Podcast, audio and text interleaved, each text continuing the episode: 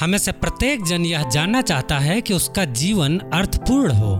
हम सबके लिए यह सोचना महत्वपूर्ण है कि हम अपने जीवन को व्यर्थ में कैसे ना गंवाएं। इस विषय में बात करते हुए पास्टर जॉन 3 चरण देते हैं जो कि इस प्रकार से हैं।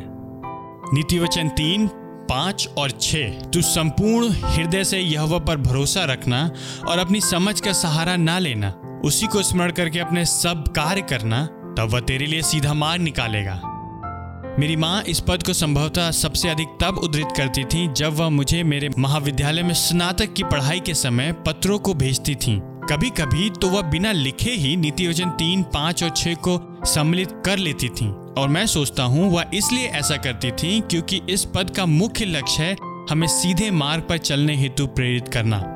अर्थात वह नहीं चाहती थीं कि मैं, और मैं नहीं चाहता हूँ कि आप, और परमेश्वर नहीं चाहता है कि हम मार्ग से हटकर अनाज्ञाकारिता में या व्यर्थ जीवन में या ऐसी किसी बात में भटक जाएं जो परमेश्वर का अपमान करे। यही लक्ष्य है। वह आपके मार्ग को सीधा बनाएगा, आज्ञाकारिता हेतु सीधा, चिरस्थायी आनंद हेतु सीधा, और परमेश्वर का आदर करने वाले जीवन हेतु सीधा।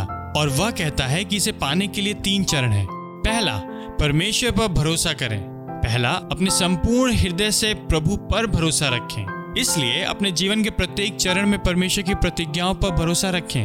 अपने जीवन को ऐसा बनाएं जो प्रत्येक क्षण में भले, पवित्र, दयालु, प्रेमी, सब कुछ प्रदान करने वाले सर्व संतुष्टिदायक परमेश्वर पर भरोसा करता है। दूसरा, आत्मनिर्भरता का परित्याग करें। फिर दूसरे चरण में वो कहता है, अपनी समझ का सहारा ना लेना, जिसका मेरे अनुसार अर्थ है कि स्वयं पर निर्भर ना होने का सचेत चुनाव करना। अपने आप से केवल इतना कहें, तुम स्वयं में अपर्याप्त हो। हे मस्तिष्क, तू अपने आप में पर्याप्त बुद्धि नहीं ला सकता। आपको आत्मनिर्भरता से मुड़ना होगा। निश्चय ही इसका अर्थ यह नहीं है कि आप नहीं सोचेंगे और योजनाएं नहीं बनाएंगे। इसका सीधा सा अर्थ यह है कि आप इन सब पर भरोसा नहीं रखेंगे। युद्ध के दिन के लिए घोड़ा तो तैयार किया जाता है, परंतु विजय यहोवा ही से है।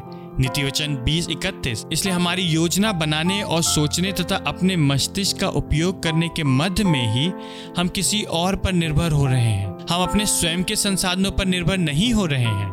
परमेश्वर को स्मरण करें। इसके बाद तीसरा चरण यह है, अपने सब मार्गों में उसी को स्मरण करना। इब्रानी भाषा के अनुसार अपने सब मार्गों में उसे जाने। इसलिए आप जीवन के प्रत्येक मोड़ पर, प्रत्येक उस नए चुनाव में जिसे आपको करना है, प्रत्येक उस नए वार्तालाप में जिसमें आप सम्मिलित हैं, आप परमेश्वर को एक संदेश भेज रहे हैं।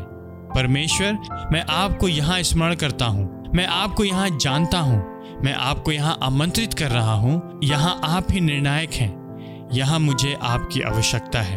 यदि आप उनका अनुसरण करें, उस पर भरोसा रखें, आत्मनिर्भरता का परित्याग करें, प्रत्येक परिस्थिति में उसको लाएं, तो वह हमारे मार्गों को सीधा बनाएगा। वह हमें हमारे जीवन को व्यर्थ में गंवाने से या पाप के मार्ग में स्वयं को और दूसरों को नष्ट होने से रोकेगा और हमें अनंत आनंद में ले जाएगा।